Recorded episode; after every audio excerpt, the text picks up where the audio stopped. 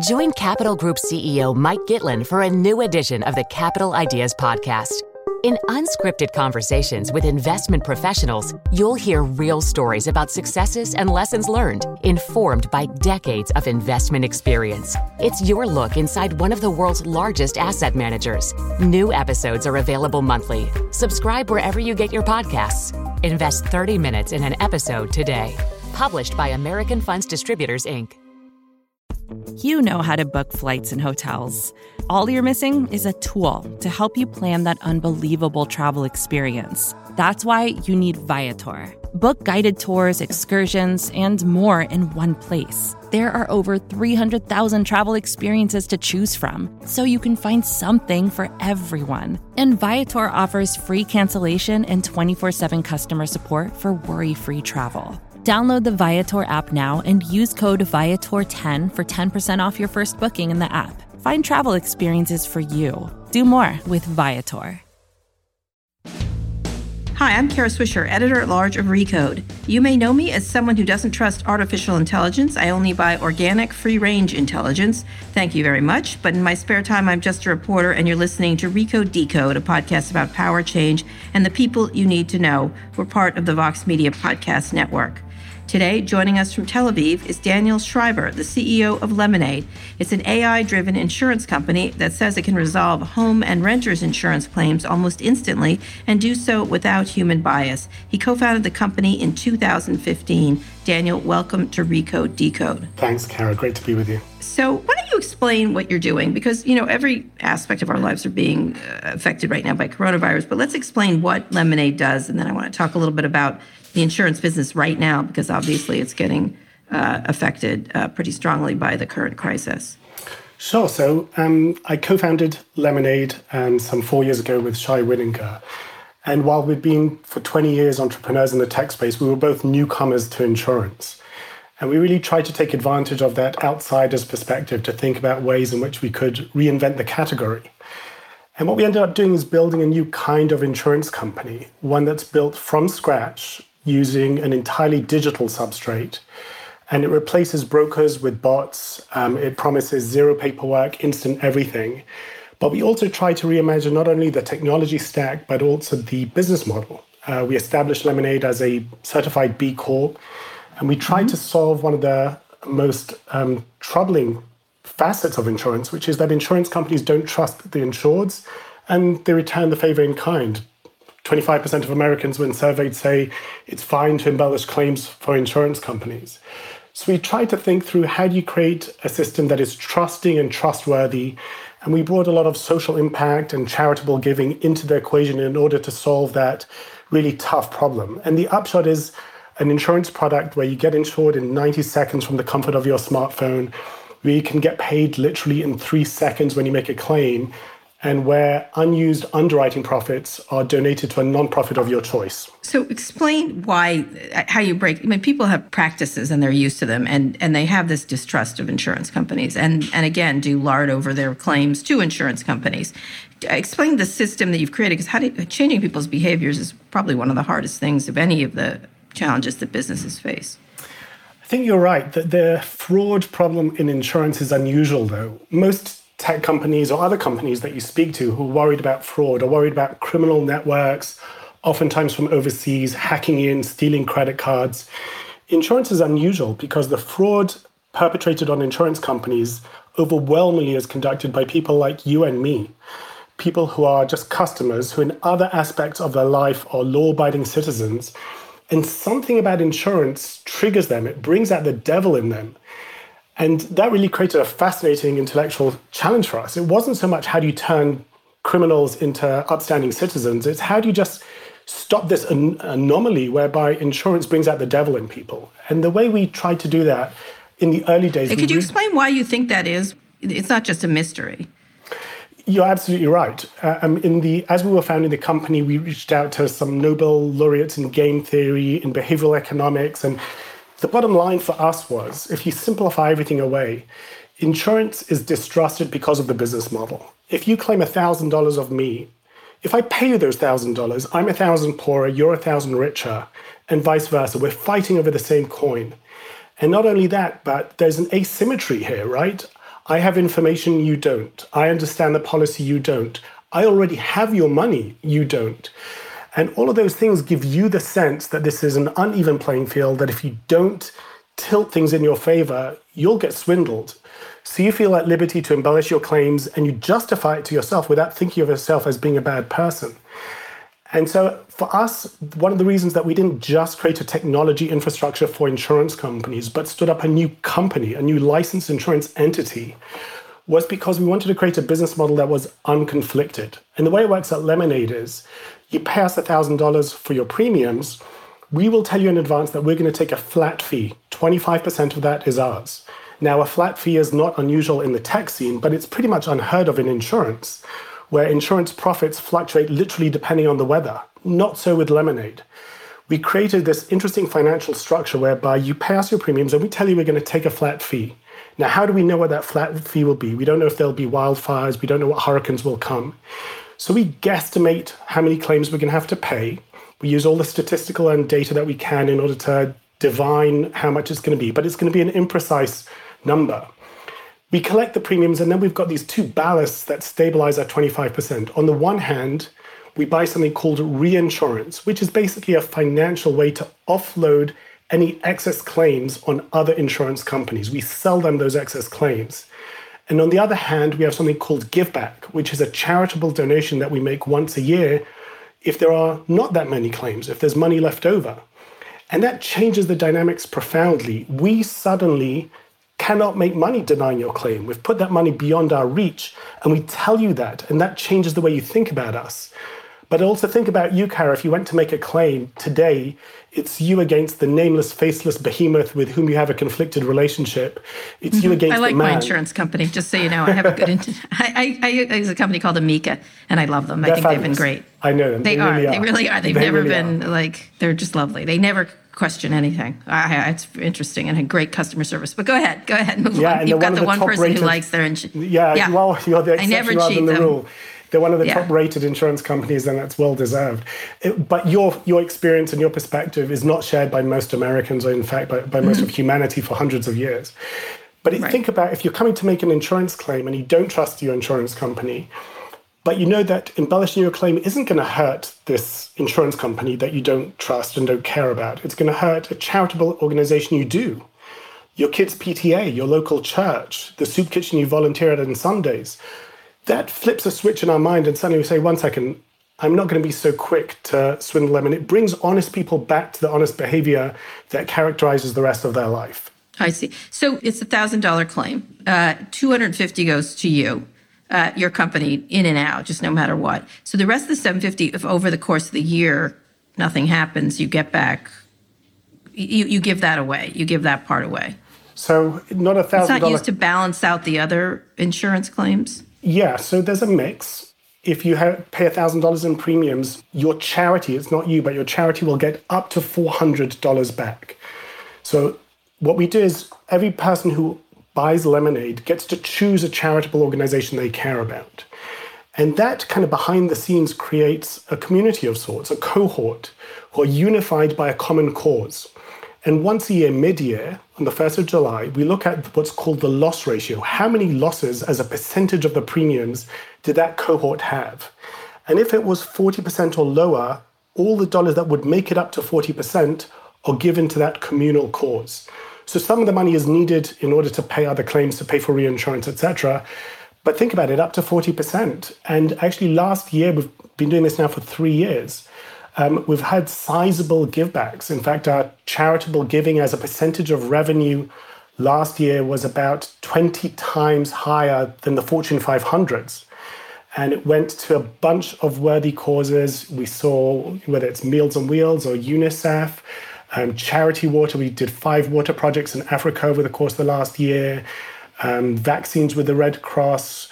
We, we financed a thousand girls and women being taught to code in Afghanistan through Code to Inspire. So loads of different charities that our community care about get funded through this goodwill and good luck of our members. And talk about the idea of dealing with bots and getting it. I mean, there's obviously SoFi and some others that do that now that are much quicker in, in financing. Talk about the idea of using AI to do this. So insurance remarkably has had very little innovation. It's it's it's 11% of GDP. It's absolutely huge. And 12 of the Fortune 100 companies are insurance companies, but their average age is 125. So this is really an industry that is dominated by legacy players and by broker-based distribution. If you buy homeowners insurance in America, 95 times out of 100 you're dealing with a broker. But it's really not necessary for the overwhelming majority of our needs. Um, we can do this in our pajamas from home. We can do it while we're waiting for the latte to be made after we place an order at a Starbucks or during a commercial break on TV. And in fact, the median time to get a policy on Lemonade is 90 seconds. So it really is that simple, that playful. And getting the policy is just the beginning. And you do that only through chatting to a bot. There's no other way to buy uh, um, insurance on Lemonade. But frankly, making a claim is the same. So 97% of the time, our customers opt for the bot to make a claim. And the bot will ask them all the same questions that a human would. It's instantaneous, it's responsive. It will ask them for receipts, ask them for police reports, ask them for whatever is necessary. They'll take photos with their smartphone. And in about a third of cases, the bot will make the full, manage the full process right through to paying the claim. We actually hold the world record for paying a claim because we pay claims every day of the week in three seconds from when somebody presses submit. So it's just transformative. It slashes costs and it delights consumers. And if you look on Twitter or elsewhere, you'll see that the level of customer satisfaction that this engenders is really outstanding. Mm-hmm. And so they, and, and then the other cases where they, because I, you know, I just got some more insurance on a house I have, and they had to come see it. They have to come make sure they have inspectors to make sure they're insuring and that I have the correct I don't know, copper pipes and things like that? Yeah, so lemonade is not for everybody, but it is for almost everybody. So there are some insurance companies that specialize in high net worth individuals, and if you've got a special, that's not me, but go ahead. Yeah, if you've got a special collection, no, but I'm saying or, I think they do that a lot. I think they come and see so not necessarily as, your carb. You're right. And we do that as needed, but frankly, oftentimes it isn't. So we've been training, again, AI models. We, we, use machine vision to, to get satellite imagery and, and get a lot of data that way. We use data sets in order to not trouble you and not come to your house as much as possible. And overwhelmingly, we really can do that. So we don't even need to ask you questions. We, we, satellite imagery and, and um, machine learning will tell us if you've got a swimming pool, what kind of tiles you have on your roof, all that kind of good stuff. And we collect stunning amounts of data for the pure purpose of assessing the risk and giving you the best coverage that you want. Um, and a lot of the ways that things were done traditionally, frankly, are much more labor intensive, but generate about a tenth or sometimes a hundredth of the data that digital interactions can generate. So it produces so it's a less pointless good to have these. It's so so it's pointless to have. I'm thinking of you know when people used to have uh, scouts that went out to baseball fields, the, the data was better than the scouts. That's although right. everybody's mind was that the scouts were better. I think that's part of what Lemonade's thesis is. You're absolutely right about kind of the, the Moneyball scenario that data is displacing expertise. That at some point people think that they can tell wines or batters or other things, but frankly, with enough data, you, we're seeing that the world writ large, and this is true in insurance as well, that the big data is really displacing that kind of expertise. And I think one of the big challenges for insurance has been that for 300 years, since the scientific revolution, insurance companies were the bastions of the world's data. They were home to the best statisticians. But 20 years ago, they ceded that to Silicon Valley, and they've lost supremacy in the most important component of an insurance company, which is data and uh, the ability to extrapolate from it. So and that's because it's because they were built during the Industrial Revolution, and you wouldn't build a company like that today. You wouldn't use a, a, a company built on, on human substrate to do a job that requires really machine learning. And we have the advantage of being founded this century and being built from scratch on a digital substrate, and it just produces profound advantages that will be manifest, I think, ever more powerfully with every passing cycle. All right, we're here with Daniel Schreiber from he's he's calling from Israel. Um, we're talking about Lemonade, an AI-driven insurance company that says it can resolve home and renters insurance claims almost instantly and without human bias. Uh, we'll be back after this to talk about how you deal with a crisis like coronavirus or any crisis, wildfires in California, when we get back. Did you know the Capital Ideas podcast now has a new monthly edition hosted by Capital Group CEO Mike Gitlin? Through the words and experiences of investment professionals, you'll discover who was their best mentor, what's a mistake they made that changed their approach, and how do they find their next great idea. Subscribe wherever you get your podcasts. Published by American Funds Distributors, Inc.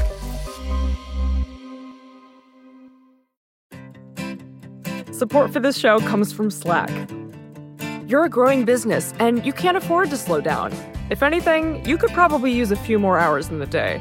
That's why the most successful growing businesses are working together in Slack. Slack is where work happens, with all your people, data, and information in one AI powered place. Start a call instantly in huddles and ditch cumbersome calendar invites. Or build an automation with Workflow Builder to take routine tasks off your plate. No coding required. Grow your business in Slack. Visit slack.com to get started. We're here with Daniel Schreiber. He is the CEO of Lemonade, an AI-driven insurance company. We're just talking about what how it works because I think most people don't understand these new uh, products, but everything has been uh, disrupted in that regard, and a lot banking has. There's uh, all kinds of ways to get mortgages. Is, is has had a big uh, you know area of innovation. When you are in the middle of this crisis, though, what happens to insurance? Because it's all you all have to now pay out constantly, and so it sort of upends the system. And obviously, you have data to decide what risk is. But talk about this risk, for example, or the California wildfires risk. Now, that's something people know about, but this year has been particularly bad, except for the year before, which was really bad too. Um, talk about when you have big global crises like coronavirus or others. Now, this is in effect, you do renters and homeowners insurance, correct? That's right. So we've been uh, at a first kind of level of proximity, we've been somewhat insulated. Obviously, as as people, as teams, we're very much at the heart of this. New York City is our headquarters, um, but we have four locations around the world, and everybody's been working from home for some time now. And let's talk a little bit about Corona, and then I'll talk about, as you say, wildfires and others, which are closer to home for us. Sure. We spoke about our, our charitable give back, and for us, coronavirus doesn't affect our business directly in, in the way it would impact insurance companies who are in the health business or life business or business interruption or event cancellation. You know, whoever's insuring the Olympics is having a bad week. Um, so we're spared from that vantage point. But we really do want to do our bit to, to help and to try and resolve. And in fact, because we have this social give back dimension to our business, one of the things that we did this week is reached out to our customers um, and offered them to designate as part of their charitable give back for this year to generate COVID uh, responses as a charitable donation. And about 40,000 of our customers um, did that. So a lot of the money this year from premiums will be going to COVID response. We also created a few weeks ago something called the Lemonade Foundation, which is a nonprofit arm of our business.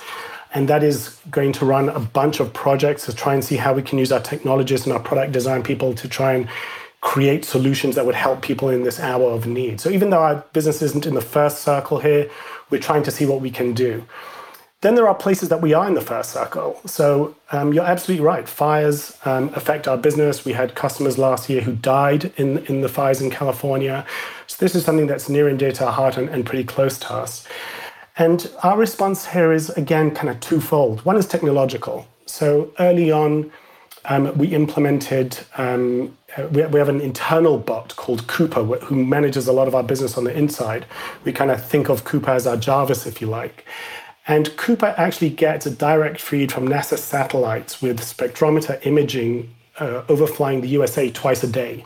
And it analyzes that imaging, to, uses kind of machine vision to analyze those imaging and to detect early on um, when fires are beginning to spread. So we, our systems get notified throughout the US of all fires, big and small, oftentimes before they make it to the news cycle.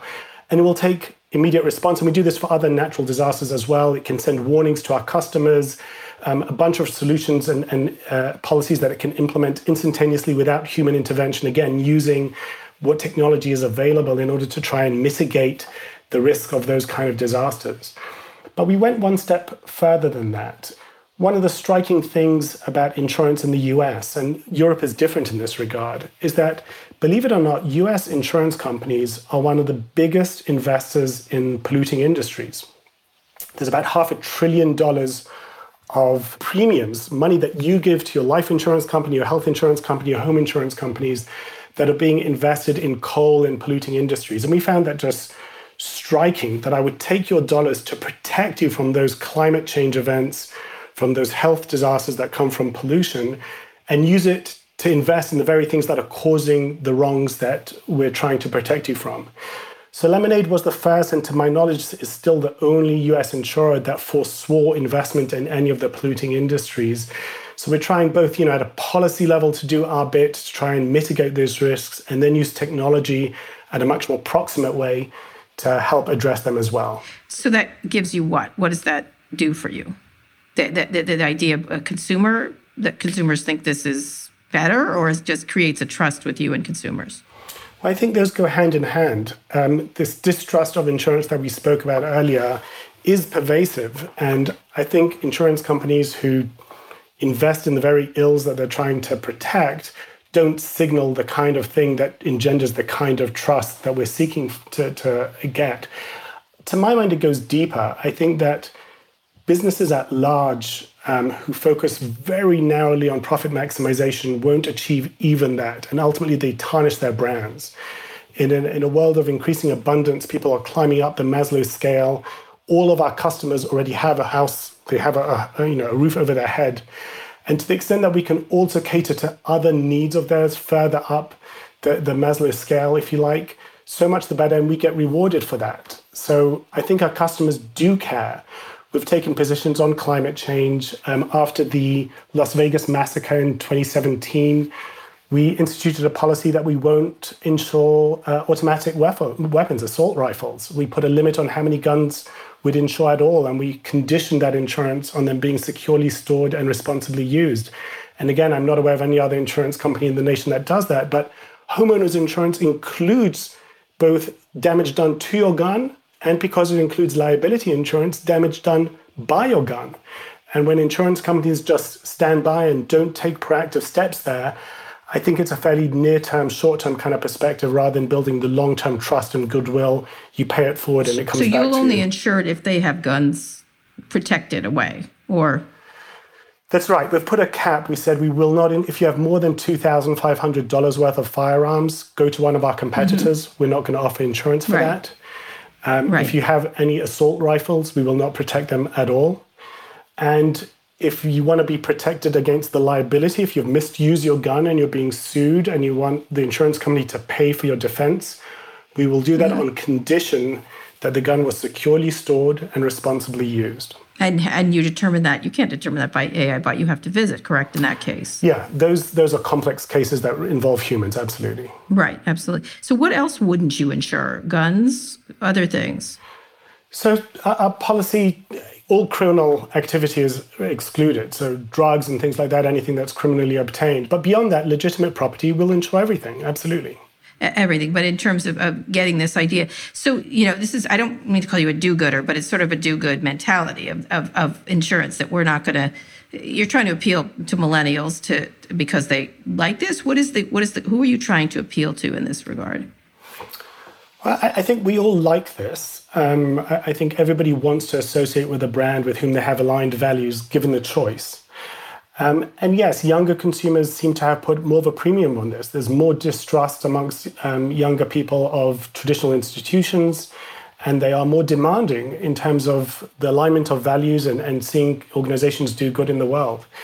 Um, but I, I think that really what we're trying to solve for is what we see as the profound bug in the whole business model, which is distrust.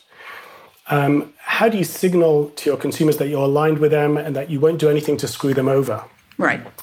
So we don't think of what we're doing as being do-gooders. We think of it as enlightened self-interest. We think that having changing a relationship that today is um, bilateral, it's the two of us, and it's conflicted. If we can introduce nonprofits into the room as part of our give back program, for example, then it becomes a trilateral relationship. It changes the nature of the game. It keeps us from being tempted because we're just humans and we'd be tempted if we could. It keeps you from being tempted for the same reason, and it changes the whole dynamic. And, and we see that. You know, if you look at the popular review sites in the United States today, ClearSurance is perhaps the most popular, but there are many where consumers rate insurance companies. At the end of 2019, Lemonade was separately for homeowners and renters insurance was the most upvoted insurance company in America after three years in market. So I think that yes, it is our organization trying to do the right thing, but it's not a sacrifice in order to do the right thing. We believe that ultimately you create shareholder value by creating sustainable long-term brands that are servicing their customers in all the multidimensional needs that they might have. So, talk about this idea. I mean, uh, Mark Benioff has talked about. There's been a lot. It's, sort of an interesting topic. This different kind of capitalism, um, where it, it is capitalism. Uh, what's he? What is he calling it? I forget. He, everyone has a different name, but it's a. I think he's calling it kind capitalism or something, which I sort of as a putting those two words together is kind of hard. Talk about that idea of these companies that are starting. Some some of them, like for years, there have been some companies were doing good for the world. Uh, Google had that. Don't be evil. You know, a lot of these companies had these mottos, and they're a little evil. They're a little they're a little problematic. They're not walking the talk they have. Um, you know, a lot of tech companies do that, and then do the squarely the opposite of, of what they're as they get bigger and as they have more needs they become what they insulted, I guess, uh, or they or they decried. Um, do you think there really is a movement towards this new kind of capitalism? Because this is sort of one of these companies that would fit in that idea. I, I think we're I think we're um, fumbling our way towards that. Yes, I, I think that consumers care about these things. Anybody who listens to your show knows how much you take Facebook to task for the ills that they do. Um, and that's damaging to their brand. And at some point, that, that damage becomes expensive enough that people start changing their ways. I think that consumers today care about these things. So I think the, the arc of history is against the kinds of ills that you're talking about. And I think this is profoundly good. I think we're, we're at a really interesting time in the following sense. Up until now, anybody who tried to do good or give charity or what have you uh, framed that as sacrificing shareholder value in order to do good. And they felt this immense tension between the two. And if you feel that that's the, the case, then properly there should be a real glass ceiling on how much you give back because you're being generous with other people's money. Who are you to give away your shareholder value?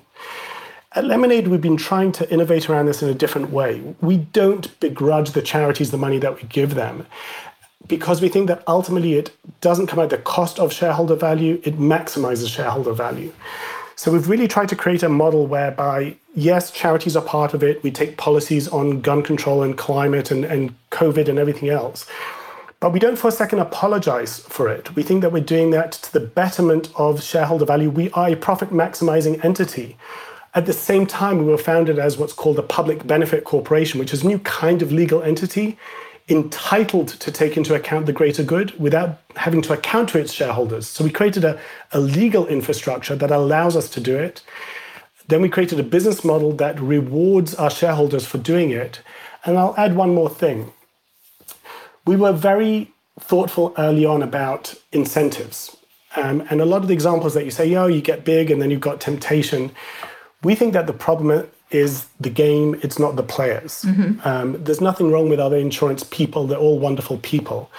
But if mm-hmm. you put not me, if you put me in their position whereby I could make more money by denying your claim, I'd be tempted. And now, after 10, 15 years of serious social sciences in this area, we have a pretty good grasp of the damage that conflicted conflicts of interest generate and how long we can really withstand them and what lies we tell ourselves in order to work around them.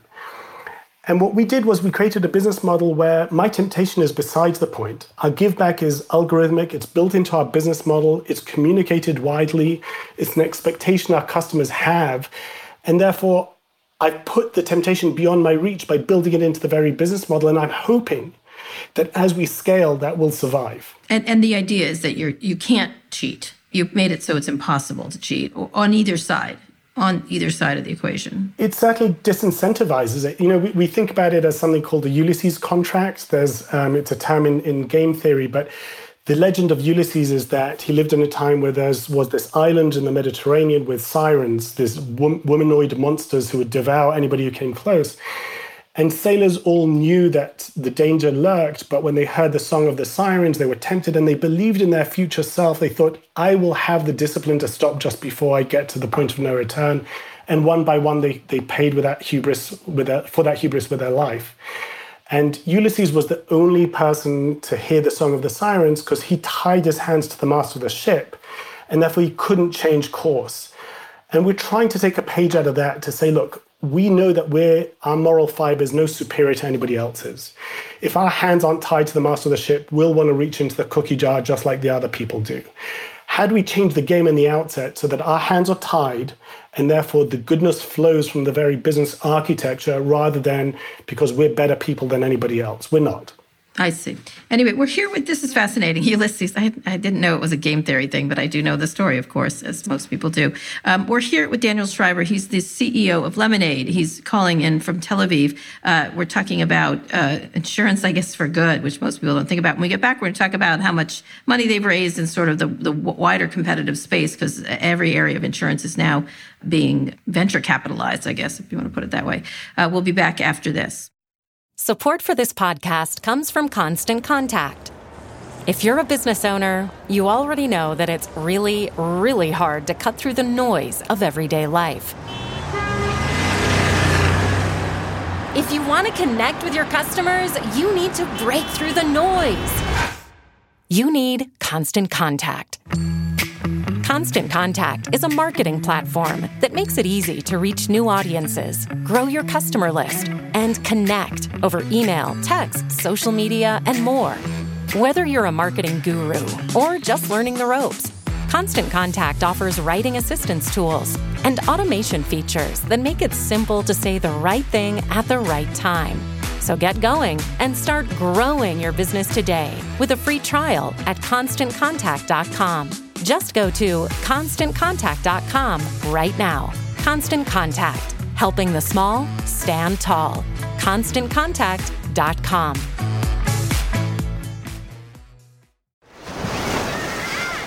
Hear that? Believe it or not, summer is just around the corner. Luckily, Armor All, America's most trusted auto appearance brand, has what your car needs to get that perfect summer shine. Plus, now through May 31st, we'll give you $5 for every 20 you spend on Armor All products.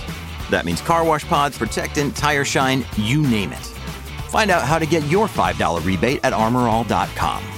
Armor All, less work, more clean. Terms apply. This is Recode Decode. We're here with Daniel Schreiber. We're talking about insurance as good people, which I think most people don't think of. Um, and it, this is you've been in the market for three years. I've been watching you, uh, but now everybody's getting uh, funded in this way. Whether it's commercial insurance, there's Coterie, uh, Metromile for cars, uh, and then there's uh, companies that link them to third-party insurance problems like the Zebra, Policygenius, Insurify and then Breeze There's so much going on in this area. How do you, and you've raised, you've raised how much? You've raised 480 million. 400 million. So talk about the market of this. What's, what's happening here? And, and again, it's, it's, you could move it out into, I assume you're going to move out into other areas, not just what you're doing. I think you're looking at pet insurance, or maybe you're already offering it. Uh, but talk about where it's going because there's so many different fundings going on in this space. There is. So it's it's um, such a huge area of the economy that was kind of left untouched for the longest time. It was striking to us when we started this um, back in 2015. Um, it wasn't as you described. Nobody had ever heard of insurance and technology. The term now coined insurtech didn't exist. And when we stumbled upon this industry, our kind of eyes lit up because we found a sector that is so huge. Whether you look at it in terms of household penetration, it's 100%, or in terms of dollars, it's trillions, or in terms of its impact, which is even greater than that. You know, no doctor will operate without insurance, no plane will take off without insurance. It's really the fabric of society depends on it. So you find a sector as big as that, but perceived as gray. And then you say, wow, why has nobody touched this? Why are the companies that dominated 100 years ago, in some cases 200 years ago, in some cases 300 years ago, why are these still the brands that everybody knows? And then you say, well, it's huge, it's unchanged, um, but hey, if it's working, don't fix it. But it, it's actually broken because you start looking at customer satisfaction levels, you, you look at the level of trust and distrust, it, it ranks lower than secondhand car salespeople. So that was hugely tempting. It was tempting to us, it was tempting to our investors. And I think it's been tempting to many other innovation companies as well. So there has been an influx. What we have done, and Metromile you mentioned, are similar in this regard, but there's really just a very few, less than a handful of companies doing this, is to try and innovate the whole stack. So a lot of companies are saying, okay, I'm going to create a shopping comparison site, or I'm going to create tools for brokers, or I'm going to create databases or fraud detection for insurance companies. Well, we thought that that's all great and all of that needs to be done. But I think there's a real glass ceiling in how innovative, how much you can change if you're just touching one element here. And to us, it was tempting to say, let's start from scratch. Let's go and build an insurance company. Not a single line of code of Lemonade's code comes from traditional vendors. Not a single license does. We went to New York and we spoke to the regulators and we stood up an insurance company, which has never almost never been done um, in the sector before. And what we're finding is that when you do that, the opportunities for innovation within an insurance company in a multi-departmental way, in a way that is borrows from customer interaction to underwriting to claims management to data management, the symbiosis of all of these systems coming together in a unified AI driven system is just mind blowing. Uh, and the, the level of differentiation that you can bring from what traditional carriers can do to what you can do when, when you build a whole thing from scratch is, really, really exciting. So, the other uh, event you have, I assume, especially in this coronavirus crisis, and there's been a lot of reports about the huge, people cannot underwrite right now. It's really hard. Obviously, they're doing payouts, um, but there's a lot of humans involved in it. And and you have, I think, what I think the, the figure was, and I'm looking at this, it may not be correct, is that you you sort of don't have that problem in terms of of having to underwrite because you do everything online. You have this lean operation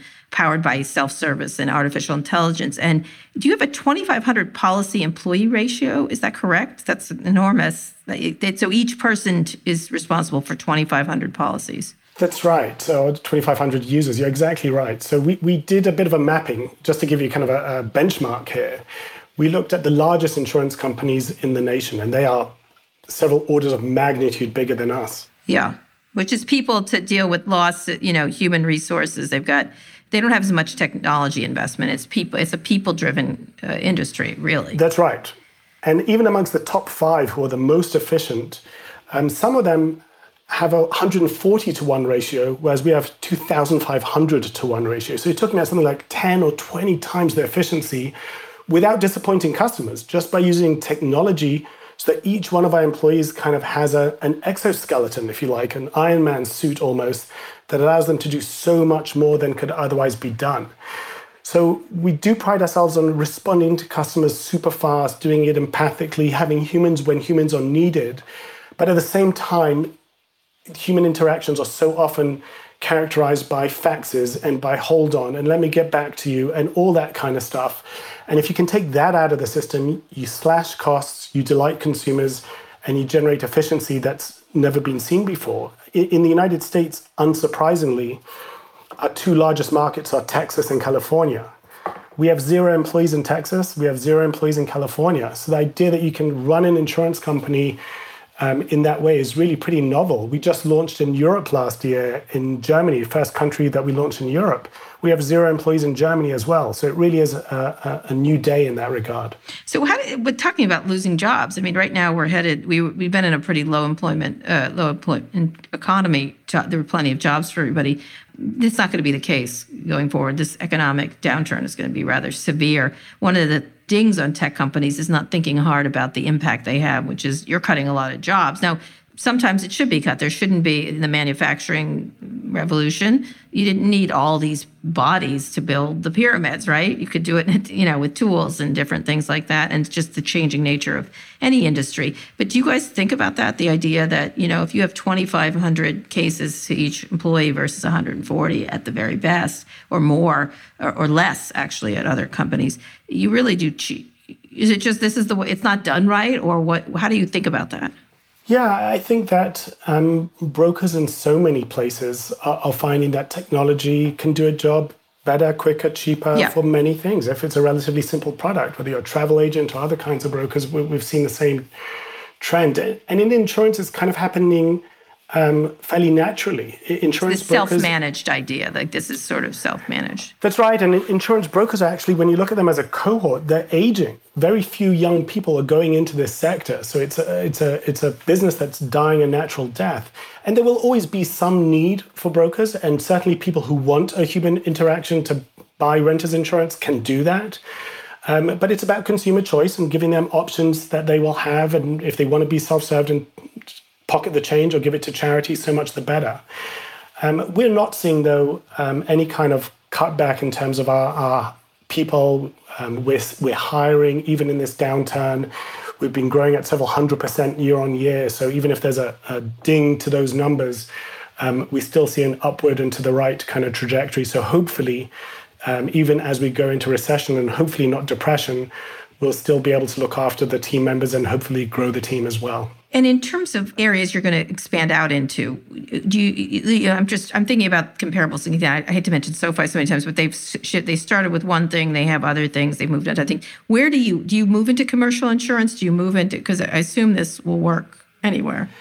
Yeah, um, we have pretty expansive kind of horizons, if you like, both in terms of geography. Mm-hmm. The US is, is huge, but we're we're beginning to launch in Europe. We've launched in Germany. Um, we're launching in another country this week. We'll be launching in another one before the year is out, at least. So definitely see ourselves expanding geographically, and at the same time, um, product lines. We have um, these amazing customers today who who enjoy Lemonade and keep asking us for new products. But we're a small, young company, and we'll expand as quickly as we can. So we have announced pet insurance. And rather than going into commercial uh, kind of B2B insurance, I think we will stay in the consumer facing um, arena, but we want to cater to all the insurance needs of our customers. And today we don't. We offer them homeowners, renters, condos, pet. We'll launch another major category later this year. But there are still other categories where, where they turn to us, we have to disappoint them. And over the course of the next few years, we hope to flash that out and bring the same immediacy, simplicity, and social impact dimensions to other areas of insurance. Absolutely. All right, and I want to finish up talking about uh, the big insurance companies. Now, the the the big uh, banks have been, were slow to fintech, but they're starting to move that in that direction. Uh, you know, Slack started with its product. Microsoft is keeping up, and so are others. How do you look at that as people begin to look at what you're doing? Or are they just incapable of doing it? I mean, sometimes that's often the case of large entrenched industries. So, talk a little bit about that concept. Is what do you do or get bought? I mean, they'll say, let's buy Lemonade so that we'll be able to offer this and, and reach the millennial customer. I think every you know, I'm not comparing you to drinks, but drinks create these really innovative drinks and then they get bought by the PepsiCos and everything else. And so, how do you look at that? Like, how, how do you look at what the competition coming from these large insurance companies? They're not going to give this up easily. No, and, and the good news is that insurance is not a winner takes all market. Um, insurance produces companies that do over $100 billion a year and do it year in, year out for decades at a time, and yet they only have 3% market share. So there's room for many winners. I don't think any of the big players are about to go kaput because we've turned up on the scene. That said, you know, it's a bit like um, Walmart and Amazon 25 years ago. Walmart sitting around saying, oh, this new thing, Amazon, and totally failing to understand that this wasn't just a website in front of a store. Building on a digital substrate changes everything and the differences as pronounced as, as they appear in the early days become more and more and more pronounced over time rather than the gap closing. And I think insurance is in for a similar thing. 20 years from now, the big names that you're familiar with will still be around, but I think the shift will be pretty stark. And they're, they're led by really smart people who see the writing on the wall, want to make change, but are genuinely uh, um, hamstrung by the organization. It's the classic innovator's dilemma. When you have 80,000 employees um, and 80 million customers, as some of the large players have, how do you turn that around? And 40,000 brokers. You've got a management team that was groomed for legacy preservation, not for change management. You've got shareholders who just want their 5% coupon every year, their dividend, and don't want you to take risks you have a, an existing business that you can't just cannibalize. And I think they face the exact kind of challenges that the innovator's dilemma uh, mapped out. And that therefore there will be very few traditional large insurance companies that will really be able to manage this transition. And from your perspective, what do you worry most about? Um, I get asked that, and I, and I always feel a little bit awkward. There were times when the risks facing Lemonade were black and white, they were binary. Would we get a license or would we not?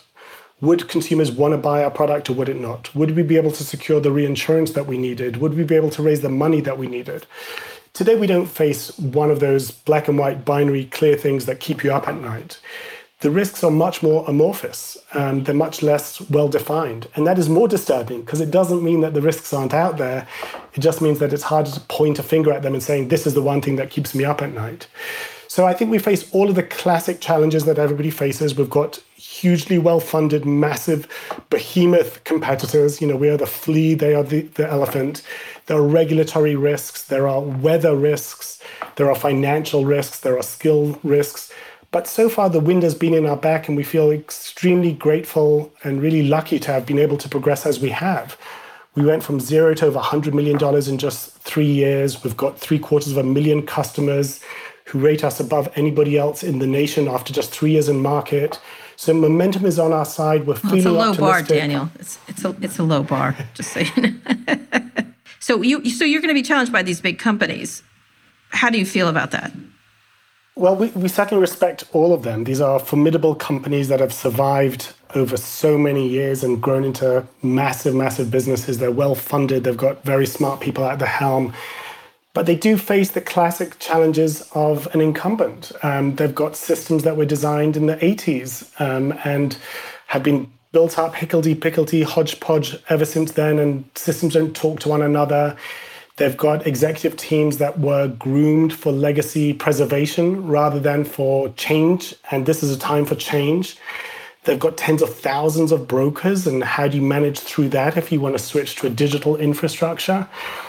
Um, they've got existing businesses that were architected for an entirely different kind of world for the 19th century rather than the 21st. So I don't envy any of them. I've had a few CEOs of some of the largest companies in the world say to me, hey, we understand the challenges that we face. And one, two of them said to me, I fancy your chances more than my own. And indeed, we wouldn't want to change places with them. Um, it's so tough to take over that kind of legacy, that kind of enormous operation, and adjust it to a world that has changed so very thoroughly. So if we thought that we had what it takes to do that, we would have established an entirely different company. We actually think it's easier to start from scratch, which is why at Lemonade we built the whole thing from the ground up. All right. Lastly, um, when you think about how people think of insurance and, and, and what they're doing, because right now it is on people's minds as what, what they're protected against. I think the nervousness of some. I'm thinking of myself if I would use your product or not, but I would be nervous that you would, in, in, when when the going got tough or something happened, that I would be protected, especially in a disastrous uh, event. I guess millennials are banking differently. Millennials are doing things, and that is your that is, I assume, the area, the, the group of people you're trying to target. But how do you convince people who have been used to the old system and feel at least safer in it to do that? So trust is an interesting thing. It is true that when you see the skyscrapers that our competitors have dotted around whatever city you happen to be in, you don't have projects, a skyscraper. look at the skyline of Chicago, of New York, of London. It, it's all uh, um, insurance companies, but that kind of projects financial prowess, and that is indeed try to you know an attempt to signal to you, hey, we, we've got the money. But I think most insurance customers aren't worried that their insurance company won't have the wherewithal to pay. They're worried that they won't have the will to pay. And that's really what we try to tackle is to say, how do we signal that we're a different kind of insurance company and that we don't make money when denying your claims and that our incentives are aligned with yours? And it's worked. What can I tell you? Insurance um, sold by Lemonade has now become, as I say, the number one voted by consumers insurance companies and both renters and homeowners throughout the United States. And I think the trust is, is well placed. Um, we are regulated. The New York Department of Financial Services prides itself on being one of the most demanding regulators in the world. So we have to pass muster with them. We are reinsured, which means we have extra financial backing by some of the largest financial institutions in the world. So I think that the faith placed in us from a financial perspective is well placed, and there's plenty of checks and balances in place to ensure that that's the case. And we go the extra mile in terms of trying to build a business model, a technology stack, a user experience that projects to you the confidence that you'll get paid, you'll get paid fast, you'll get paid hassle free. Um, and so far, so good. All right, Daniel, thank you so much for coming to the show and, and, and dialing in from Israel. I don't what, I have no idea what time it is there, but I really appreciate it. You can follow me on Twitter at Kara Swisher. My executive producer Erica Anderson is at Erica America. My producer Eric Johnson is at Hey Hey ESJ. Daniel, where can people find you and Lemonade online? On Twitter, I'm DA Schreiber and Lemonade is at lemonade.com and on all the social media platforms. All right. If you like this episode, we really appreciate it if you shared it with a friend. And make sure to check out our other podcasts Pivot, Reset, Recode Media, and Land of the Giants.